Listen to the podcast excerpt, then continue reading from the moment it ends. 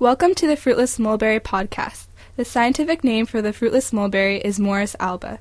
The genus Morus is best known for its fruit, the mulberry, but as with this plant, it has no fruit, hence the name fruitless mulberry.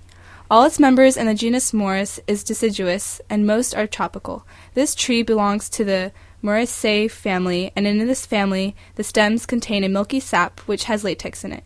The fruitless mulberries are the male trees of the white mulberry, so they don't produce messy fruits that stain clothing and walkways with the reddish purplish juice like the females do.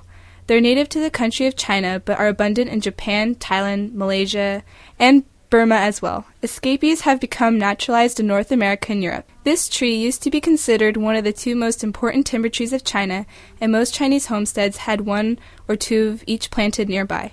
They were also very important for the production of silk.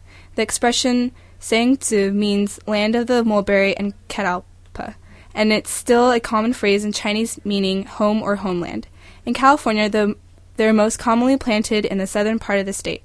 These trees usually grow between 30 to 50 feet and have an umbrella shaped crown.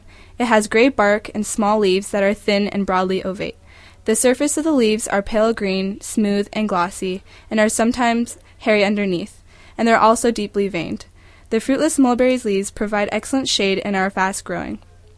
Fruitless mulberries are wind pollinated, so male, male trees produce copious pollen, which can really make people who have hay fever suffer a lot.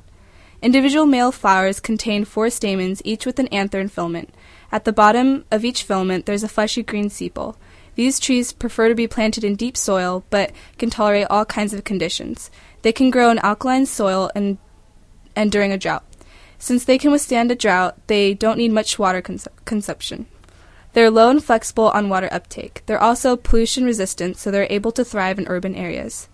On the Davis Senior High School campus, the fruitless mulberry is located between the O buildings and the auto shop. Thanks for tuning in.